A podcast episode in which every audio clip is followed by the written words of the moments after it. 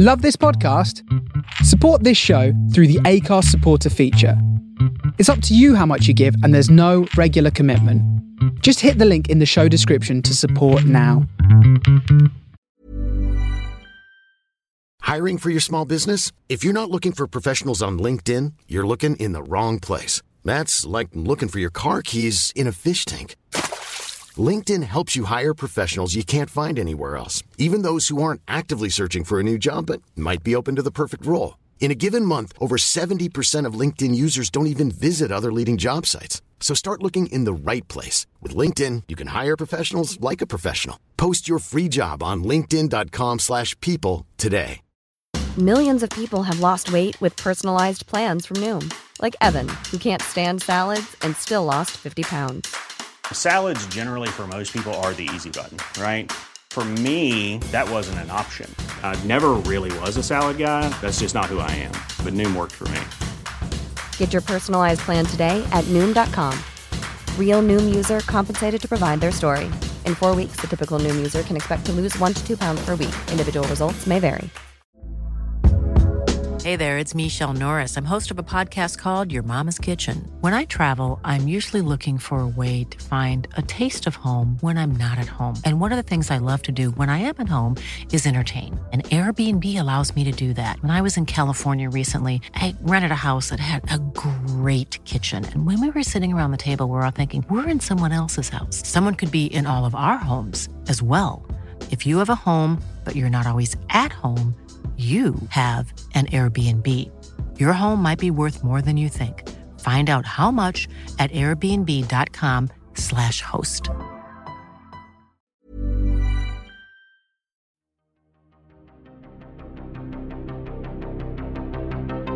This is Writers on Film, the only podcast dedicated to books on cinema.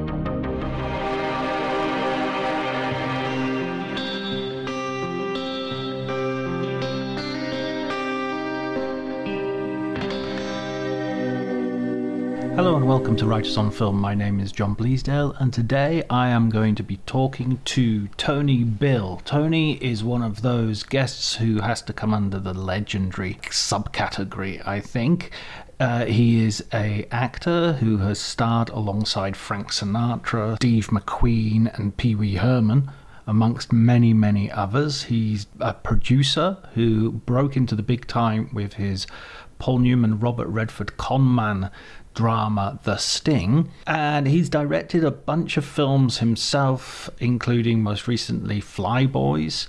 Um, and and he's just had a career that's just gone on and on and absolutely amazing. Um, you, you will hear many things uh, in this podcast which will will make you uh, which will will make you happy because this this guy's a real insider. He's, he's he's worked at every level of the business. And this has qualified him to write a book called movie speak how to talk like you belong on a film set. It's a lexicon of all the phrases you might hear on a film set um, with loads of surprises as well as some you might know, but it's a real education. It's a brilliant book to sort of dip into and impress your friends and colleagues, and especially if you go on the film set, obviously. Um, if you enjoyed the episode, please remember to like, subscribe, and do all those things that you have to do. Uh, then, if you wish to follow me on Twitter, I'm around at Dr. Jonty, D R J O N T Y. But before you do any of that, just enjoy this conversation, which, again, this is a legendary man, and I'm so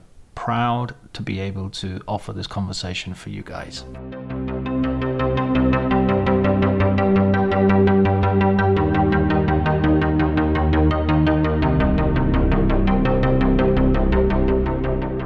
My wife, Helen Bartlett, who's a producer, and I, we were on the set of one of the movies that we did together a long time ago, actually. Um, I think it was on the set of Five Corners. And Right. um, we were talking, she was asking me what a certain term meant. And I told her, and I started thinking about it. And I had, and I thought, you know, I, I, I wonder where where you can find this information. And I discovered that no one had ever written it down. That it was an oral uh, tradition, really. And um, then I, I thought, well, I'll start making a list of, Hmm.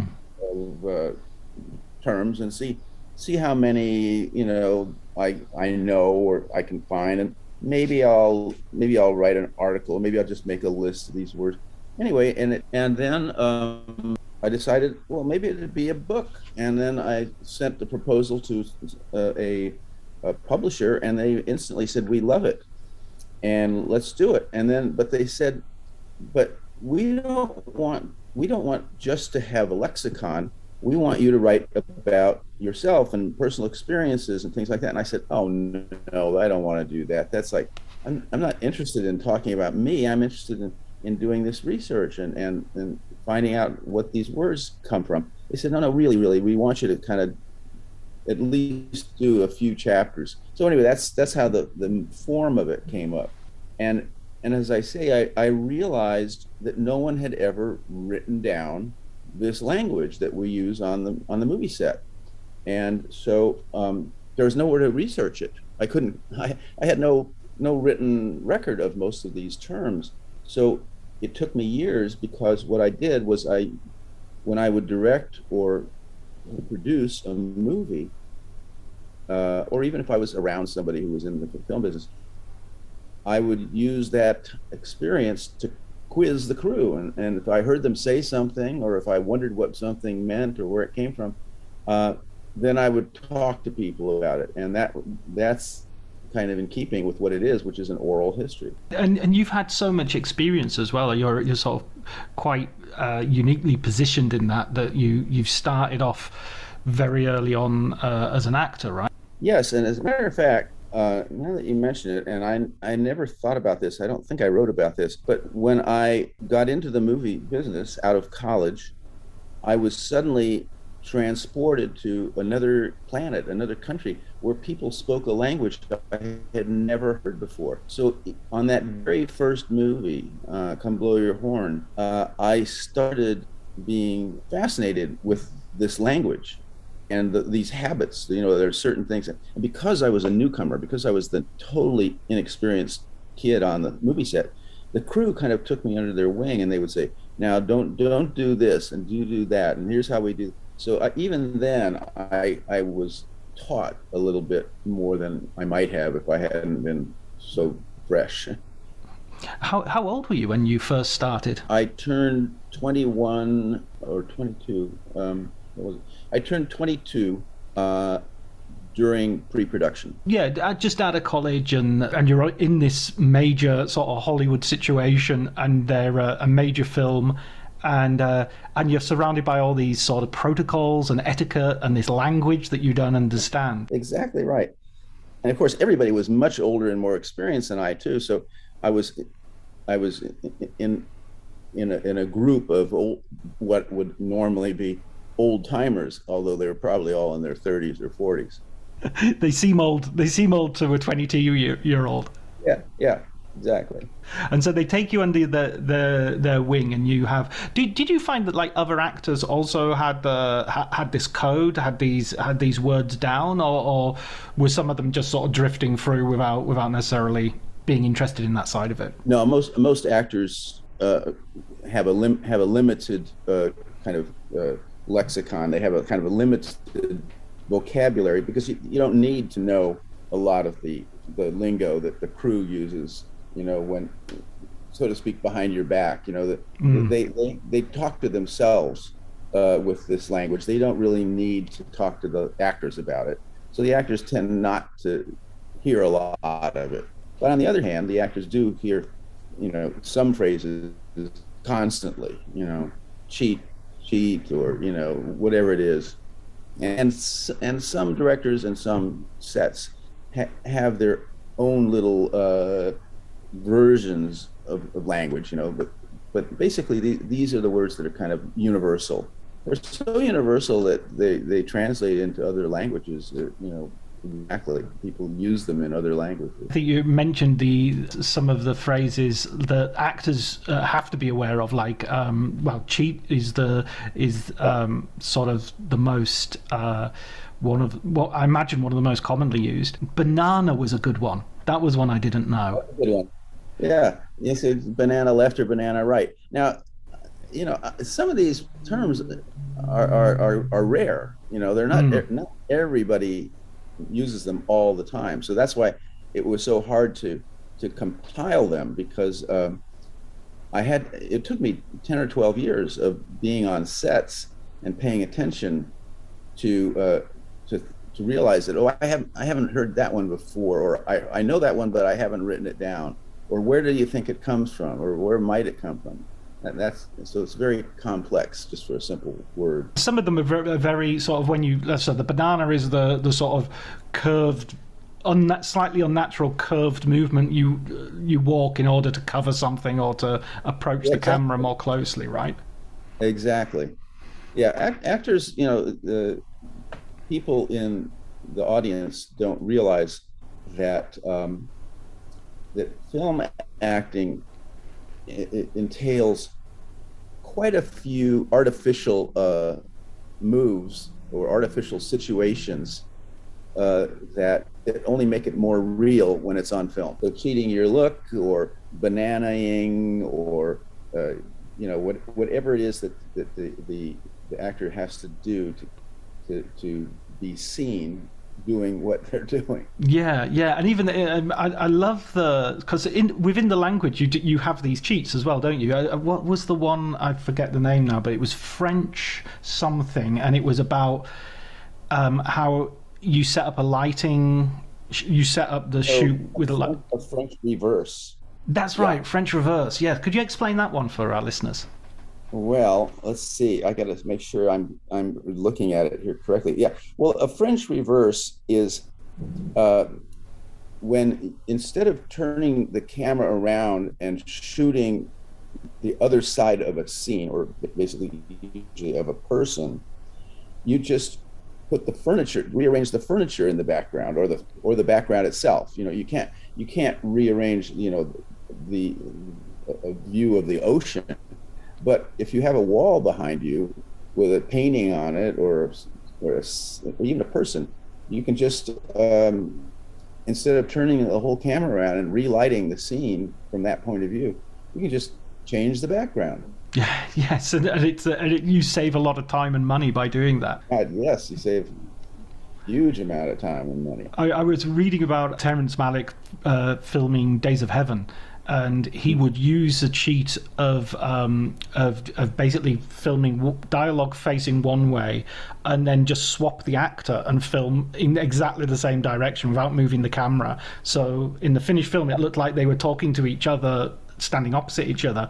But he was just using the light as best as he could because he knew he didn't have that much light. That's right. He, he they did that movie with a lot of natural lighting, so you you you you you can't stop the sun.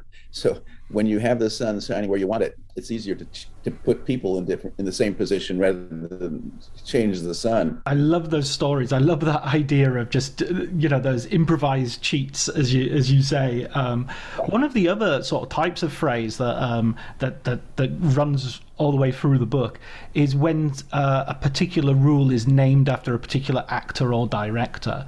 So Yeah. um, some of these, like the Clint Eastwood rule, is very you know specific to a to a, to a problem or an idea. But then there's others like the Doris Day parking space, I think. Um, Oh yeah, I forgot about that. yeah, that, now in these days, you that, that that's kind of an obscure term. Um, but uh, I heard I heard the other day a, a saying, "rock star parking." You know, a parking place you park wherever you want. Others are named, you know, uh, not named, but others are are, are hard to replicate today. The the Gary Coleman was uh, was one that I found funny as well. Which Yeah, I- was the Gary the Gary Coleman's like a stand, a short stand, and so it's Oh yeah. Oh, that's yeah. That's kind of a, a, a you know the the crew tends to invent rude slang. It, it it's usually it usually has to do with the times and places that they're in. So I try to avoid that in the book because those are transitory. You know, those come in and out of fashion. People don't know what they're talking about usually.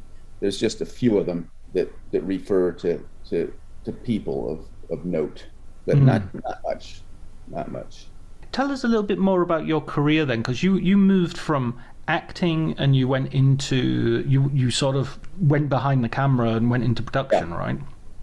Yeah, I um, right out of right out of school, right out of college, I I got this job as we were saying, basically starring in a movie. Mm. So I was thrust into the center of the culture as well as the the work itself, and um, it was it was a very interesting experience. It was not exactly the fulfillment of a life's dream for me because I hadn't always dreamed of being in the movies. I actually wasn't even a movie fan particular mm. particularly. So um, it was a it was a new experience for me, not as much a fulfillment of, of a dream. And so it turned out that being a movie star was not my idea of a great way to live your life. Mm. And so uh, I I I started on that set with Buddy Yorkin and Norman Lear, who were the producer and director. I started talking about things that interested me, not not the movies as much as other things that were about the movies. And they encouraged me. They said, you know, you, you should look if you want to if you want to make movies or you think this would be a good movie, come to us and talk to us about it. So I started I started I I, I was encouraged to talk about what I thought might be an interesting subject or an interesting book or an interesting play uh, for for a movie because in those days, this is in the early '60s, movies were made from books or plays. They weren't hmm. generally made from original screenplays. There were some original screenplays, but nothing like what we see now. So, I, on the other hand, not knowing any better, wondered why why hasn't anybody made a movie about this subject or that subject? Why hasn't anybody made a movie from this obscure book, not a bestseller, mm. uh, so on and so forth? And as I mentioned this to my friends or you know my contemporaries, who at the time were the Steven Spielbergs and Francis Coppola's and Terry Malick's, um, my friends, people mm. my age who were not established in the movie business at all, I saw I saw them agree with me. Yeah, that would make a good movie. Or yeah, that's a great subject, right? And so they started enthusing about them. And so I thought, well, maybe I know more than I think I do, or maybe I'm, you know, not know more. Maybe I'm more attuned to this strange business than I thought I was, and maybe my ideas aren't so dumb as they might be, or not so outside the norm.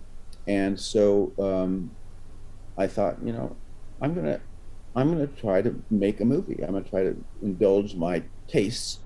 So I the first one I I think that I undertook was I wanted to make a film about the world of big rig truck driving, the guys who drive their trucks across the country. And there's a whole subculture of language. Again, we're talking about words. There's a whole subculture of language and habits and rules and regulations and, and especially music. There's a whole uh, world of country and western music about truck driving. And I had met a young man who's my age, you know, we were both in our 20s, who I liked a lot, and we we shared our tastes, we shared common interests, and so um, I thought he'd be a great guy to write this, and his name was Terry Malick, right. and so uh, I went to a friend of another friend of mine who who knew me and my tastes, who was a sailing friend of mine, and he had become head of the of Brothers, and so um, I said, I'd like to hire this unknown writer to write a script about a subject that nobody's ever tackled before, which is big rig truck driving. What do you think? And here's what I want to do, and so on. And so he agreed with me. Uh, his name was John Calley, hmm. and he um, he thought it was, it was, a good idea. And, and that's how my first movie got made as a producer. It was a disaster. I made the two biggest mistakes a producer can make, which is I hired the wrong director and I didn't fire him. I stuck by him. I, I, I, you know, I stuck to the code of the movie business at the time, which is, you know, a producer supports his director through mm. thick and thin.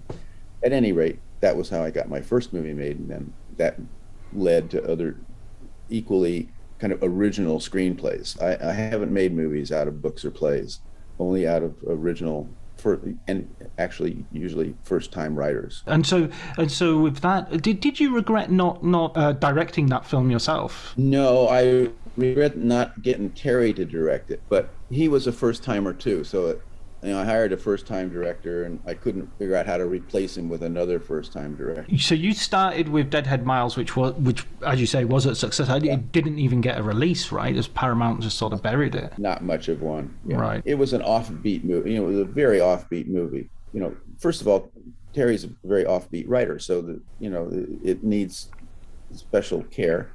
And secondly, the director did a terrible job, and mm. so it, it, didn't it didn't live up to its potential as a script, but um, it was it was the first, and I, I managed to survive it.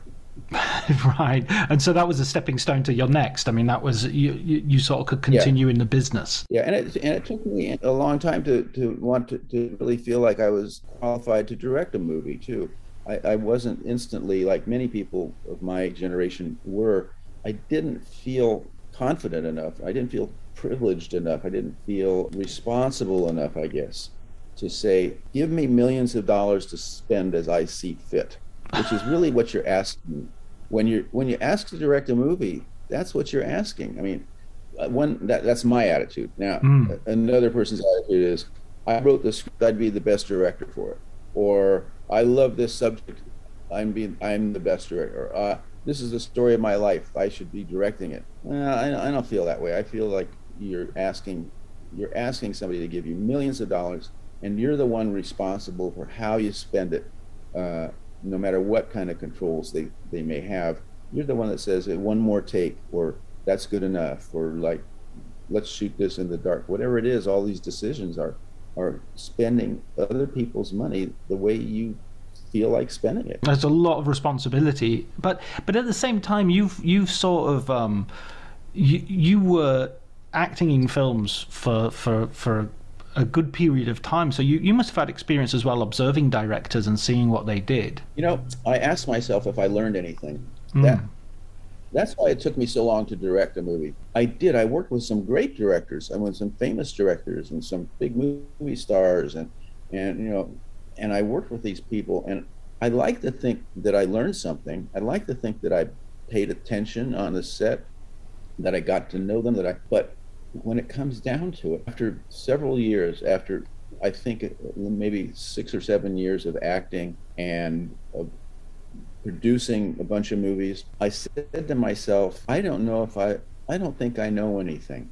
Mm. I just, you know, I, I don't feel like I know anything. And coming from a, a, a largely intense academic background, I said to myself, there's only one way to know if you've learned anything, and that's to take a test, right? That's what you do when you're in, in school. You mm. to find out if you've learned the curriculum, you take a test. So the test is directing a movie. So I thought, I thought, you know, I'm I'm gonna give myself the ultimate test if I should stay in the movie business because I really don't feel like I belong here. I'm really not cut out to be famous. I'm not cut out to be, you know, an actor. Uh, being a producer is is kind of waiting for somebody else to tell you they're going to make your movie. It's it's it's having the responsibility without the pleasure. I don't know. So I thought I'm going to give myself a test and direct a movie. Mm. And if. I do a good job, I'm going to stay in the movie business. If I don't, if I can't do a good job, then that's a sign that I haven't learned anything. And I'm not so sure I shouldn't change businesses while I can and become an architect, for example, with something which interested me, or become a, something that I, I feel passionate about because I just don't think I know anything. Hmm. and that's how I directed my my first movie was actually a short film, and it turned out quite well and that was my encouragement, main encouragement. And then my bodyguard turned out very well too. So I thought, well, I guess I found something that I can do, and I can claim to know what I'm doing, even though even there you don't feel like you know what you're doing. it, it sounds like you're suffer, you're suffering from the Dunning Kruger effect, but the, op- the the opposite way around, where you've you know coming from an academic background as well, you you know you you have uh, more awareness of what you don't know than yeah than, than, than the average person. Exactly, and so I, I to answer your question in a, in a, in a short way, I don't know what I learned from working with Francis Coppola or Sydney Pollack or Sir Carol Reed or all these people that I should have learned something from. I don't know what I learned. What about fellow actors in, in that that environment? Did, did you because you said earlier you sort of didn't feel, um, you know, in in that environment you didn't feel necessarily this was where you wanted to be. Uh, did you get on with them, or yeah? I mean, because you had you were acting with like Rock Hudson, Frank Sinatra, Steve McQueen, a whole bunch of of the top stars of the time. Yeah, I um, I got along with them very well. They were all very nice to me, very kind and very uh, uh, generous, and and you know I, I think uh, patient with me, because I, don't think I'm a very good actor. I wouldn't ever cast myself in something. So here these people had had to put up with this young guy who's like minimally talented at best. So I, yes, they were all lov- lovely to me. I really I don't think I ever had a confrontation or a argument or a put down from many of these people. And in fact, I, I did get along with them very well. McQueen, especially McQueen and I became really good friends. He we sh- we shared uh, passions for cars and mm. airplanes. Right. And so we had a we had a real bond there, um, even though we were from such different worlds and and living in different you know different orbits. But um, McQueen, uh, when I directed that first little short film um, called The Ransom of Red Chief, I thought it turned out pretty well. And so I optioned a script, a first time writer, to see if that might be my first film. And I sent the script to Steve McQueen hmm. because it was very good casting for him. It was, it was a construction worker. And so I sent him the script. He uh, said, I really like this script. And I said, well, and, and here's this little short film I directed. And he, and he, and he calls me back and he says, That movie's really good. You're really a good director. Let's do it. So I thought, oh my God, my first directing job, I'm going to have Steve McQueen, the biggest star in the world. He wants to do it. And he was part of a company at the time, and the head of his company wouldn't let him do it. Oh so, man! So much for my So close, but so far. Yeah, that's mm. well. That happens in my business. You know, if if I were ever to research and write another book, I, one of the things I would like to do is a book about uh, first what would this how would I, original casting. Mm. Who originally wanted to do this movie but couldn't do it? Who did they want but wasn't available? Who did they want who turned them down? And how did it come to be that you know you name you name it Robert Redford, Paul Newman, Steve McQueen wasn't in their movie and but instead they got somebody who was even better that you can't even imagine that that movie could have been made with the person they really wanted at first. And almost almost every movie i I dare say, has gone through an actor or two or three that they couldn't get their first choice. Their first choice didn't work out, and they're so lucky they didn't get their first choice. Yeah, they're just sort of the uh, Ronald Reagan in Casablanca or Frank Sinatra in Dirty Harry. Yeah, there's a long list of, of almost casts, you know, mm. and um, it's interesting how how I, I tell my students uh, often when talking about casting, one of the movies of, of my youth that as an actor that I was up for and I was aware of was Midnight Cowboy. Oh, right. So Midnight Cowboy, John Schlesinger, I met him for that movie, and every young actor in town met John Schlesinger to be in that movie. So, so John Schlesinger ended up wanting an actor named Michael Sarrazin, who was a contemporary of mine and a very good actor. And um, Michael Sarrazin was under contract to Universal. And so in those days, actors were sometimes under contract to a studio. And if you wanted an actor who was under contract to that studio, you had to make a deal with the studio hmm. to get the actor and pay the actor. And, you know, they negotiated the deal and you paid the studio because they were already paying the actor on a weekly or monthly basis. So Universal wouldn't let Michael Sarrazin or ask too much money for Michael Sarrazin. And so John Schlesinger said, okay, well, the hell with it. I'm not going to I'm gonna I'm gonna go with an unknown.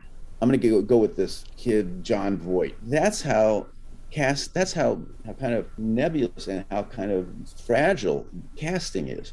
If they had gotten their first choice, if they had gotten Michael Sarrazin, we wouldn't be talking about that movie. Not mm. that Michael Sarrazin wasn't a good actor, but he was nothing like Jon Voight was. And conversely, who knows what his career would have been like if he hadn't gotten the role in in Midnight Cowboy. So it's a very fragile world we we we live in and deal in, in especially in casting. Mm. And uh, there, some people get lucky, like I did, and get cast instantly. Some people spend, the, in effect, a lifetime waiting for that role. Like another example is Harry Dean Stanton. I don't know if you know who he. oh was, yeah, Harry Dean Stanton, right? I mean, one of our great movie actors. Mm, absolutely. Not a leading, not a leading man. You know, a quirky guy. He, everybody, every actor in Los Angeles knew who Harry Dean was before the world knew. He was everybody's like, oh man, he's such a good actor. Why? Is, I hope he gets. A, and he finally starred in a movie uh, a couple of months before his death. He his last movie, I think it was called Lucky. It was, yeah, yeah right? It's a wonderful movie. He's great in it, of course. But that's how long Harry Dean waited to get that role. To have a proper lead role in a in a film. Yeah, that that's amazing. That's amazing. He's such a. There's a new documentary I just watched with him in it, and. Uh, and it's uh, just about his life, and you and to hear him singing as well. He's got a beautiful voice, and he sings yes. these uh, Spanish uh, language sort of Mexican songs that are, you know. Yeah, he's got a real passion you know, for. You know more. You know more about movies than any ten people I know. well, I interviewed the director of that film. I'm trying to remember what his name is. He was in Zodiac. He was he played uh, one of the suspects in Zodiac. I'm just going to uh, Google it. Uh, John Carroll Lynch. I, I, I, hadn't even Googled it. It just came back. Just just typing made it. It's, oh. He's called John Carroll Lynch. Did a great job. And uh, I've got a feeling it might have even been his first film as a director because he's, as I say, he's a, principally right. an actor. That that reminds me a little bit as well of watching uh, Once Upon a Time in Hollywood and the fact that it's set in that era, but you've got that um, DiCaprio character basically one or two steps down from Steve McQueen, and he could have got the Great Escape. Yeah, yeah, you know uh, that movie. Um, I have to might have the big tip of my hat to that movie that I guess few people who are not my age and in my and my geography of being here and living in Hollywood. That movie so captured and so accurately captured the the time and place of mm. Hollywood in the early 60s. Most people won't won't realize it because they weren't around and living in Hollywood at the time. I mean, you can admire it for feeling like it captures the time, but I'm here to tell you it it extraordinarily uh, accomplished uh, a replication of that time. So they spent a lot of time and money and trouble on that movie, doing something that only like three of us appreciate. did you find the behind the scenes stuff uh, accurate as well? Yeah, mm. I did. If mm. I remember correctly. I, I only I saw that movie in two parts because my daughter was in the hospital that night and I was waiting to find out if, if they if an operation worked. And there was, mm. I, I couldn't do anything. I was stuck. So I, I went to the movie. Ryan Reynolds here from Mint Mobile. With the price of just about everything going up during inflation, we thought we'd bring our prices down. So to help us, we brought in a reverse auctioneer, which is apparently a thing. Mint Mobile unlimited premium wireless. Have to get 30, 30, bit to get 30, bit to get 20, 20, 20, bit to get 20, 20, bit to get 15, 15, 15, 15 just 15 bucks a month. So, Give it a try at mintmobile.com/switch. slash $45 up front for 3 months plus taxes and fees. Promo for new customers for limited time. Unlimited more than 40 gigabytes per month slows. Full terms at mintmobile.com. Hiring for your small business? If you're not looking for professionals on LinkedIn, you're looking in the wrong place. That's like looking for your car keys in a fish tank. LinkedIn helps you hire professionals you can't find anywhere else, even those who aren't actively searching for a new job but might be open to the perfect role. In a given month, over 70% of LinkedIn users don't even visit other leading job sites. So start looking in the right place. With LinkedIn, you can hire professionals like a professional. Post your free job on linkedin.com slash people today. And I waited for the phone call, and the phone call came halfway through the movie. So mm. I only watched the movie halfway through, and then I w- left, and then I came back and watched the other half. You had your your big break um, as a producer with The Sting, is that right? Well, that was that was the the big success. Mm. The- after after the the failure of Deadhead Miles, I met a writer who had written a script called Steelyard Blues. I thought it was I thought it was really talented, but really difficult to get made and really not not an obvious commercial subject. And so um, I set about to option Steelyard Blues and commission a movie called, which would end up being called The Sting. It didn't have a title because I said I, I met with him. His name is David Ward. I said, David, you know, I love this script, Steelyard Blues, but I don't know if I can possibly tackle it. But what do you want to do next? And he gave me like a two-minute little pitch about I want to do this movie about con men in the 20s or 30s, and uh, it's about a guy, a young guy who gets uh, whose best friend gets killed by a con man, and he decides to con the guy out of every dollar he's got. That was it. So that's that's how the thing was born, and uh, it, you know, the script is a really good script, and and so the the script of Steelyard Blues is we got it made actually. I didn't think we would, but we got it made. So It's Donald Sutherland, right? that's right. Yeah. Yeah, I, I, I remember that film. I saw it a few years ago, but it's um it's quite. I mean, again, a little bit like Deadhead Miles. It's it's it's got a sort of quirky. kind of anti-establishment, uh, you know, Jane Fonda and Donald Sutherland and you know uh, Peter Boyle. It's, it's a little bit goofy, right? And so very delicate subject matter. Yeah, yeah. I mean, it's, it's sort of it's it's funny watching that uh, those sort of late '60s, early '70s fil- '70s films now because they're so sort of plugged into their time. Yeah, yeah.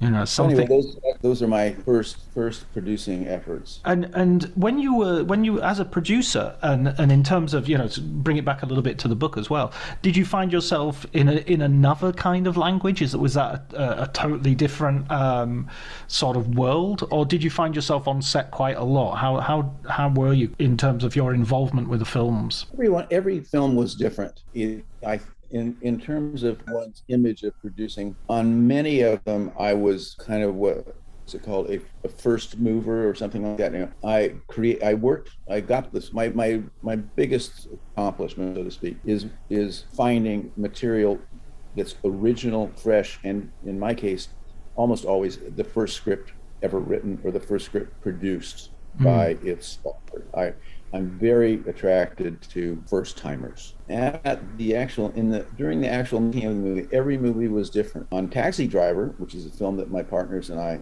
optioned, my partner Michael Phillips was there all the time, and I wasn't. I, I didn't even take a uh, producing credit on that movie. I said, you know, I'm I'm not I, I, I'm not comfortable with being a producer, so it's just a, a Bill Phillips, you know, my last name production. And Right.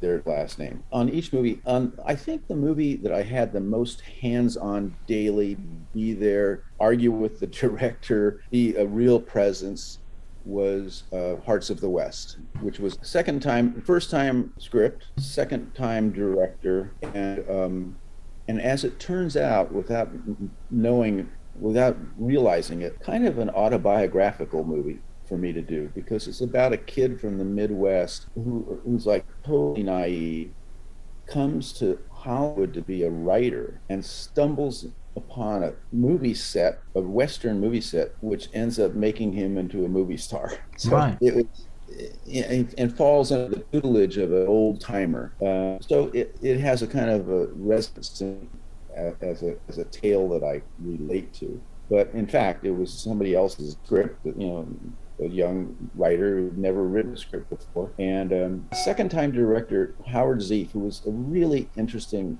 funny. Yeah, Howard comes from came from the, the world of, of commercials where he was the king of commercials. He was a hugely successful commercial director. But I found uh, we had conflicting styles, if nothing else. Whereas, you know, Howard, we got to get we got to get the the way day's work done. You can't spend all day looking, you know, casting extras, or you got to go look at locations. We we can't. We got to pick the location for tomorrow, next week.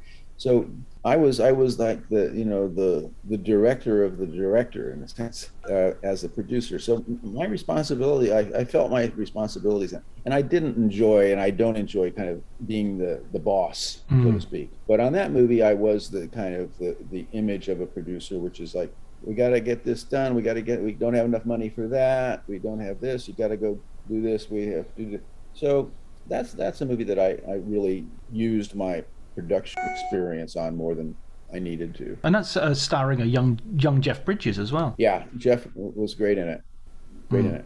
Jeff Bridges, mm. by the way, speaking of casting, if we had cast the Sting the way it was written, and if I had, if I could make a, imagine right now who we would have cast, we would have cast Jeff Bridges and Lee Marvin as those two guys. That's yeah, that's the way the script was written. The script was written about a young, almost innocent, naive kid who whose best friend is, whose friend is killed and decides to go after the guy who killed him by conning him and he goes to the this retired geezer doesn't even want to do it anymore and talks him into helping him do it now the movie casts redford as the kid and newman as the geezer well, you won't remember, but there are several points in the movie in the in the Sting where Newman refers to Redford as kid. He says, "We're not as smart." Redford says, "We're not as we're not as smart as we think we are," and Newman says, "You never are, kid."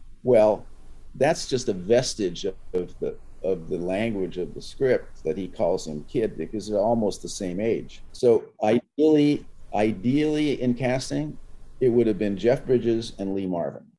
And I often, re- I often kind of regret that it's not. Yeah, I could definitely see it. Yeah, I could definitely see a, a, a great version of the Sting with those two in the in the main roles. Yeah. So mm. you never know.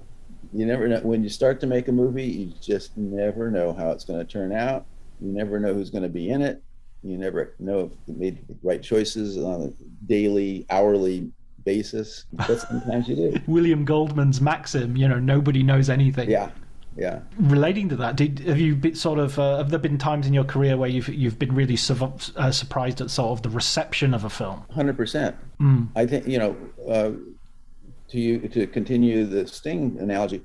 I one of my best friends was a, a, a really smart producer producer, uh, not a successful one, but a really smart one. And so when we screened mm. Sting for the first and only time for the public, we went, I invited him to come to the screening with me, and, and I'll never forget. We walked out of the screening, and uh, it was like, "Well, how'd you like? I don't know. How'd you, what do you think? Uh, what do you think? What do you?" And I said, "I think it'll do well. Uh, I think if we're lucky, it'll do kind of, kind of, almost Butch Cassidy business. And Butch Cassidy was pretty successful, but Sting was much more successful. So you even after you see it, you don't know, much less all the way along the way. And then there's the movies, you know, mm. that you think are going to be successful and they bomb. And it's just I don't I don't know. I think there are people I think who I think they have enthusiasm more than more than instincts, but there are people that kind of think the movie's going to be do as well as it does. The story that I think il- illustrates that was David.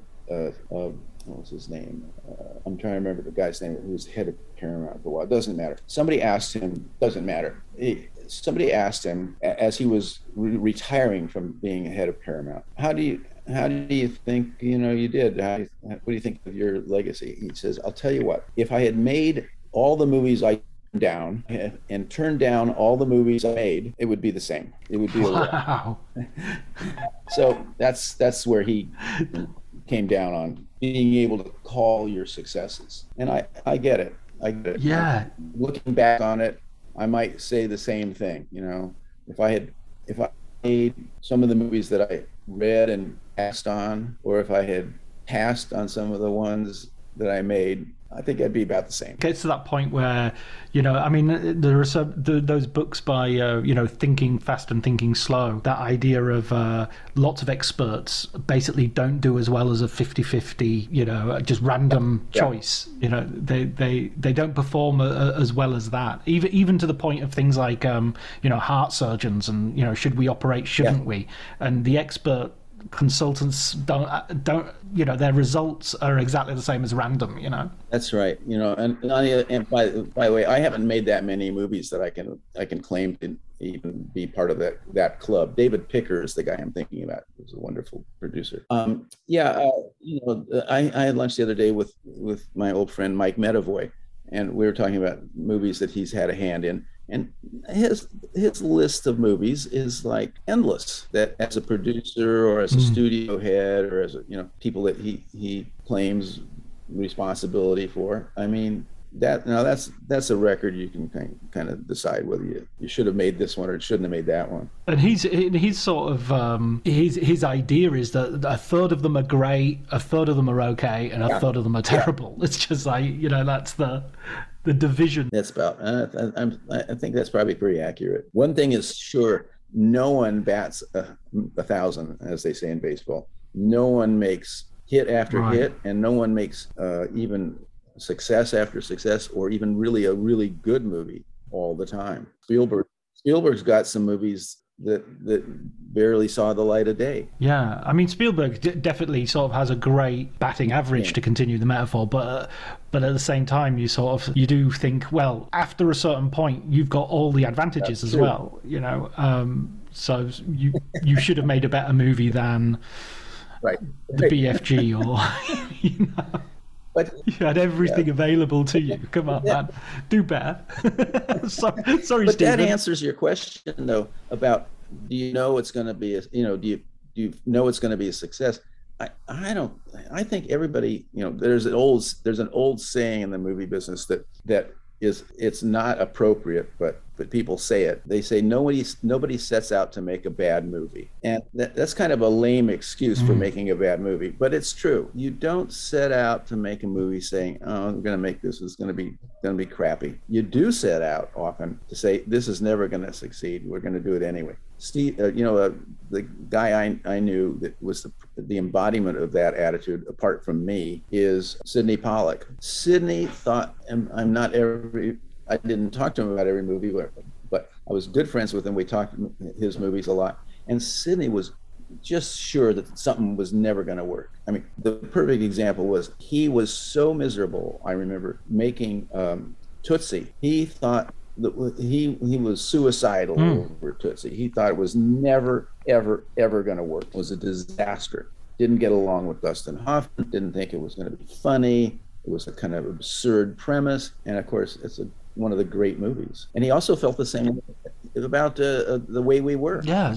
He, he didn't have an ending for the way we were. He didn't know how to make the movie. He didn't, didn't think it was going to work. So, well, you just kind of ha- the train is on. You're on the train. You know, you just can't get off once you start making the movie and and it becomes and it becomes obvious to you and and and horribly apparent that you never should have started this thing. You just never we never should have started doing this movie.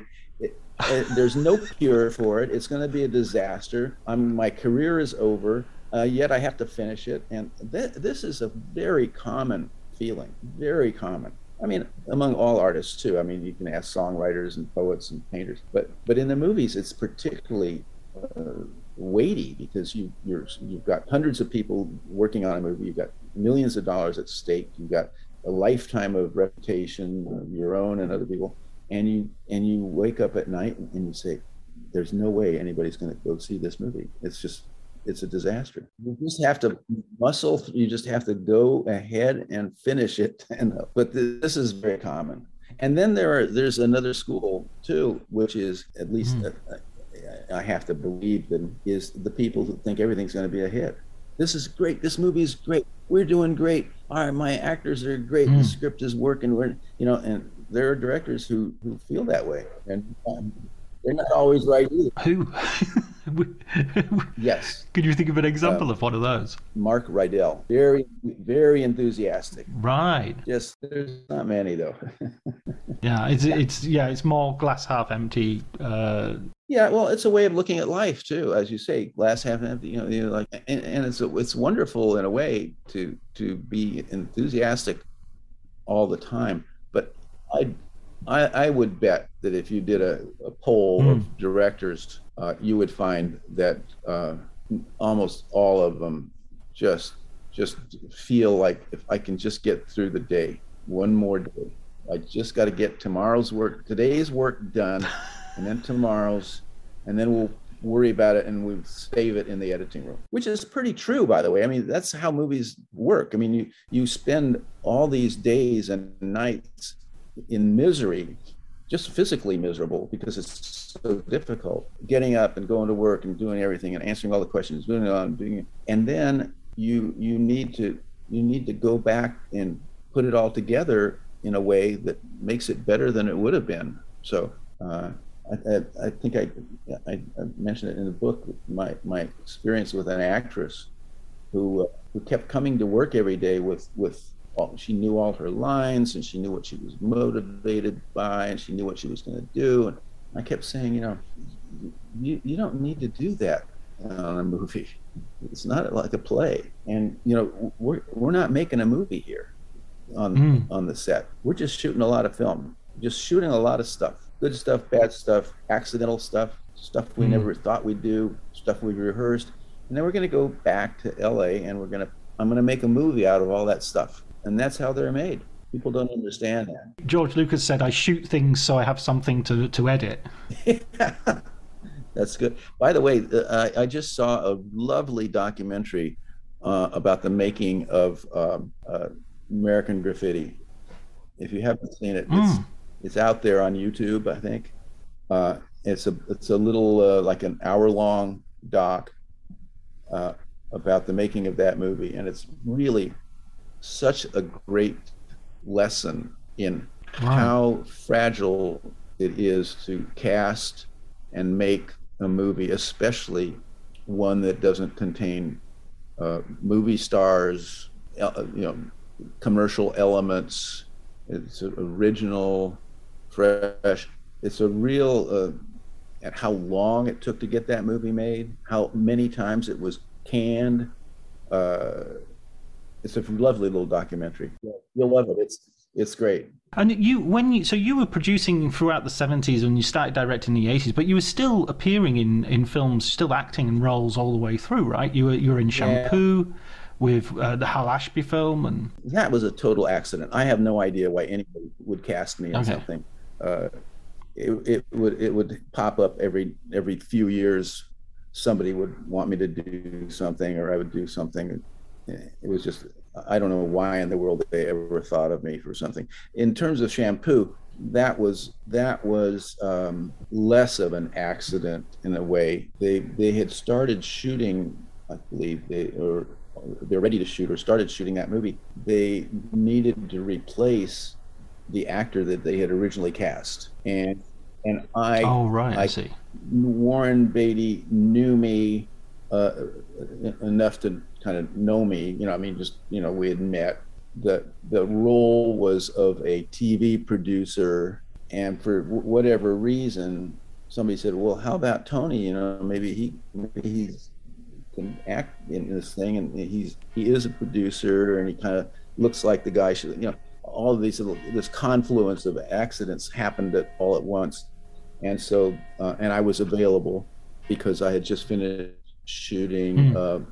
uh, uh, Hearts of the West, and so I got invited to the party, and it was great. That's a, that's such a great film. That's a, a really, uh, again, a real film of its time, but but one that I guess it is. I got to look at it again. I, it's it's weird because it's one of those films where you think Warren Beatty is the is the star. It's you know Warren Beatty and Julie Christie, but I end up having real sympathy for Julie Christie's husband. Oh yeah, yeah. Oh no, no, I'm not sure if they're husband or her, her, older establishment sort of guy. Jack Warden. Jack Warden is the funniest person. You know, when you're making a movie, one of the one of the fun things about acting in a movie is that uh, a lot of the time you're not doing anything; you're sitting around. So um, sitting around with Jack Warden was the funniest experience I've ever had. Being on the set with him. Oh yeah, exactly. Stories and just a funny, funny guy. I always think that about some um, some actors. Whenever there's an actor who seems to be getting a lot of work and appears to be in everything, I always think to myself, I bet they give good lunch. Yeah. I bet they're, I bet they're the, they just they're good to be around. So so it's like, yeah, let's get him on board again. And if we're going to spend 20 weeks in Mexico, we might as well do it with so and so. You're so right. There's nothing nothing better than to be amused. You know, th- th- there's another book, by the way. When you're sitting around on a set, not just with actors, with with the grip, you know, with the camera, you hear stories because they've all worked on other movies. They've all worked with other people. They've all had adventures.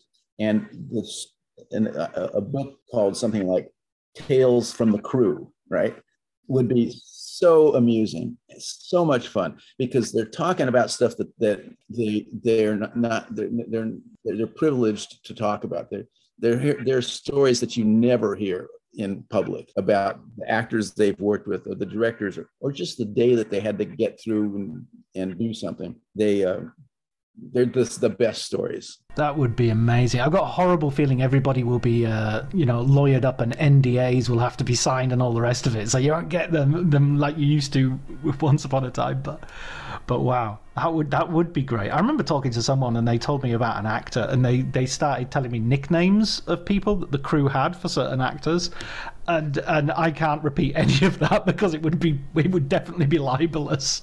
I know i know. I i don't think you could do it justice but it would really be fun to write that book. And then you, I mean, another film in your, uh, c- because it's just like that filmography is so uh, fun. Yeah, I mean, you have Pee Wee's Big Adventure, which I thought, you know, wow, I love that movie. there's another I ac- remember there's what- another accident of casting. Why how did they want me to do that? Well what happened was my friend bob shapiro was producing it when he first read the script he sent me the script and asked me what i thought of it and if i would be interested in directing it. And i said this is not for me. This is a wild script. But when it came back they ended up getting it made. they did the same thing you know who are going to get to play the head of the studio? Oh well tony tony can act like a studio head. Let's get him. So that was that was another completely accidental uh, casting call that just happened And you, uh, but I mean, it must be great because it gives you the opportunity to work with with, with so many, you know, great people as well. And it's like, uh, I don't know, it's like uh, an old pro keeping his hand in.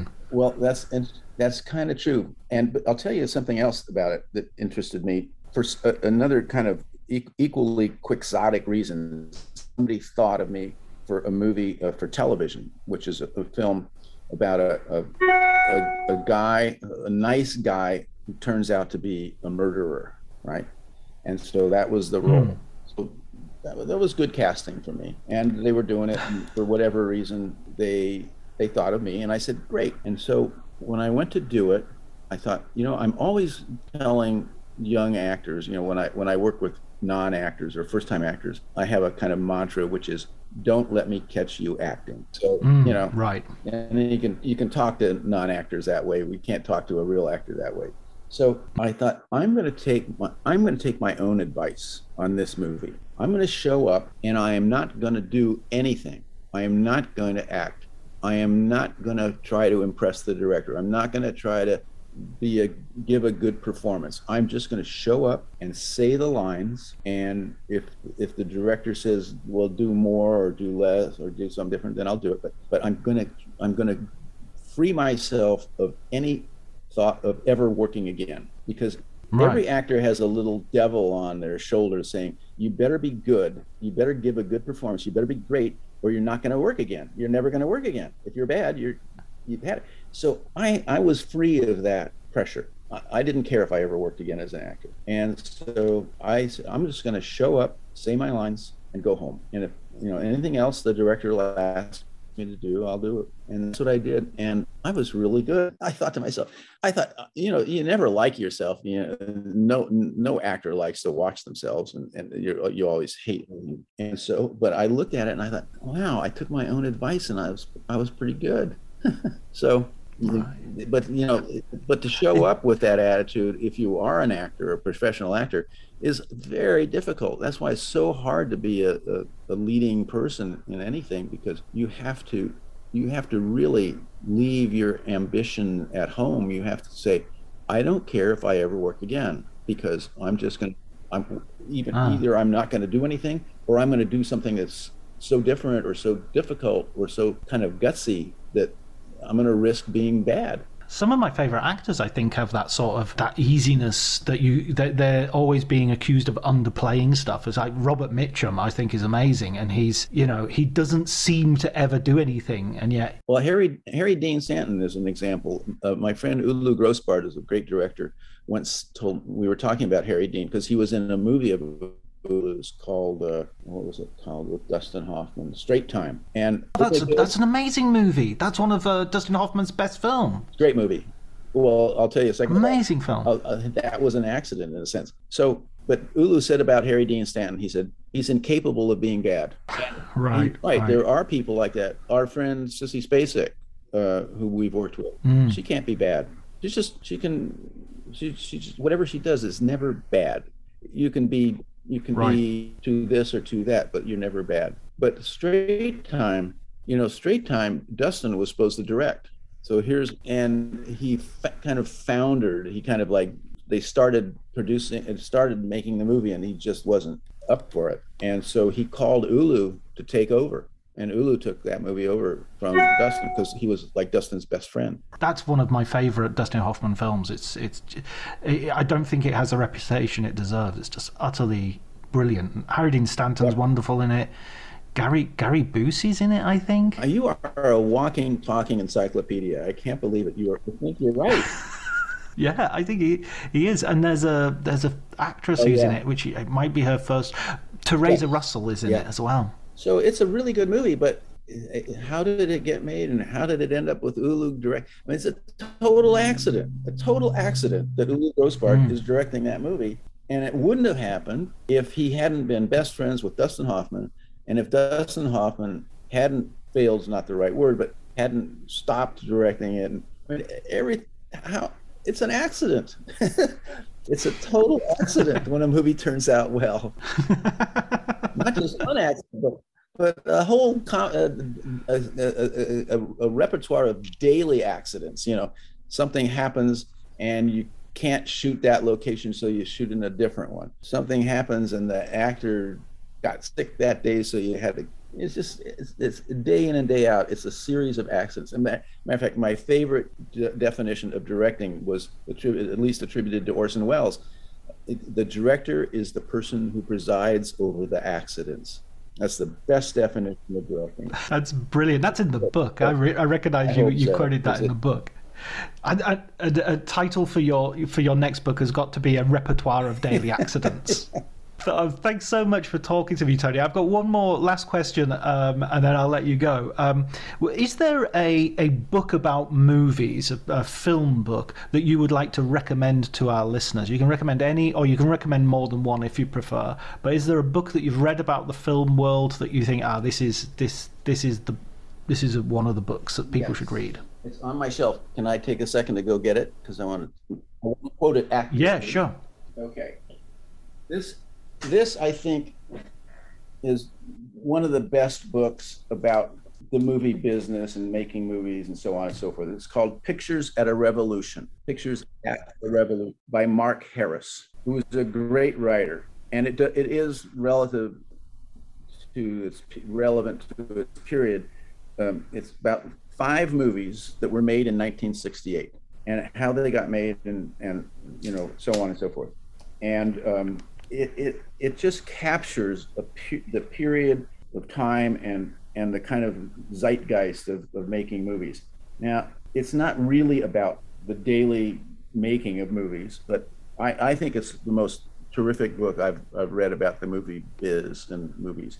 The five movies that were made all in 1968 were bonnie and clyde dr dolittle the graduate guess who's coming to dinner and in the heat of the night and they all represent a different style of movie and a different era of movies that, that mark harris's claim uh, you know his pr- premise here is that, that that year marked a turning point in the making of movies. The the old hollywood movie represented by dr dolittle or guess who's coming to dinner and the new hollywood being um, bonnie and clyde and the graduate and somewhere in between in the heat of hmm. the night so i really love this book so that's my that's my reading recommendation Wow, that's great. That's a fantastic book. Thank you so much, Tony.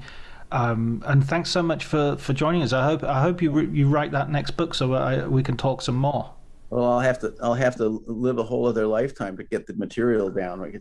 Uh, to, to, to write a book about tales from the crew, I got to start all over again.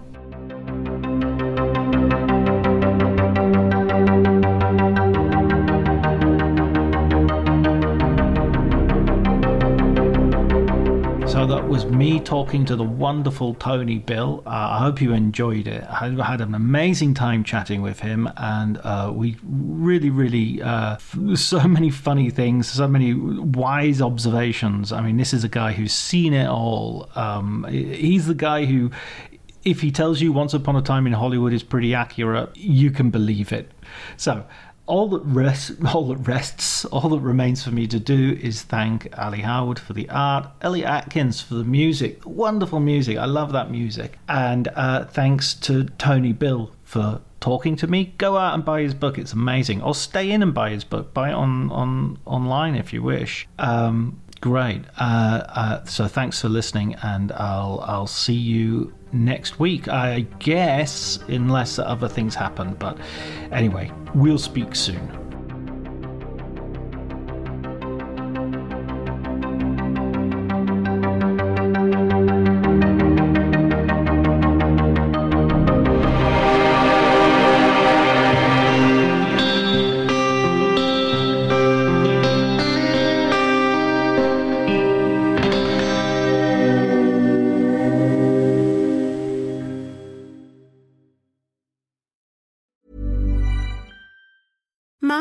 Deserves the best, and there's no better place to shop for Mother's Day than Whole Foods Market. They're your destination for unbeatable savings, from premium gifts to show-stopping flowers and irresistible desserts. Start by saving 33% with Prime on all body care and candles. Then get a 15-stem bunch of tulips for just $9.99 each with Prime. Round out Mom's menu with festive rosé, irresistible berry chantilly cake, and more special treats. Come celebrate Mother's Day at Whole Foods Market.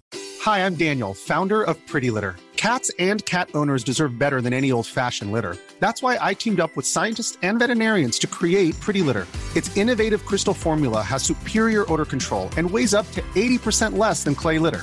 Pretty Litter even monitors health by changing colors to help detect early signs of potential illness. It's the world's smartest kitty litter. Go to prettylitter.com and use code ACAST for 20% off your first order and a free cat toy. Terms and conditions apply. See site for details. Even when we're on a budget, we still deserve nice things.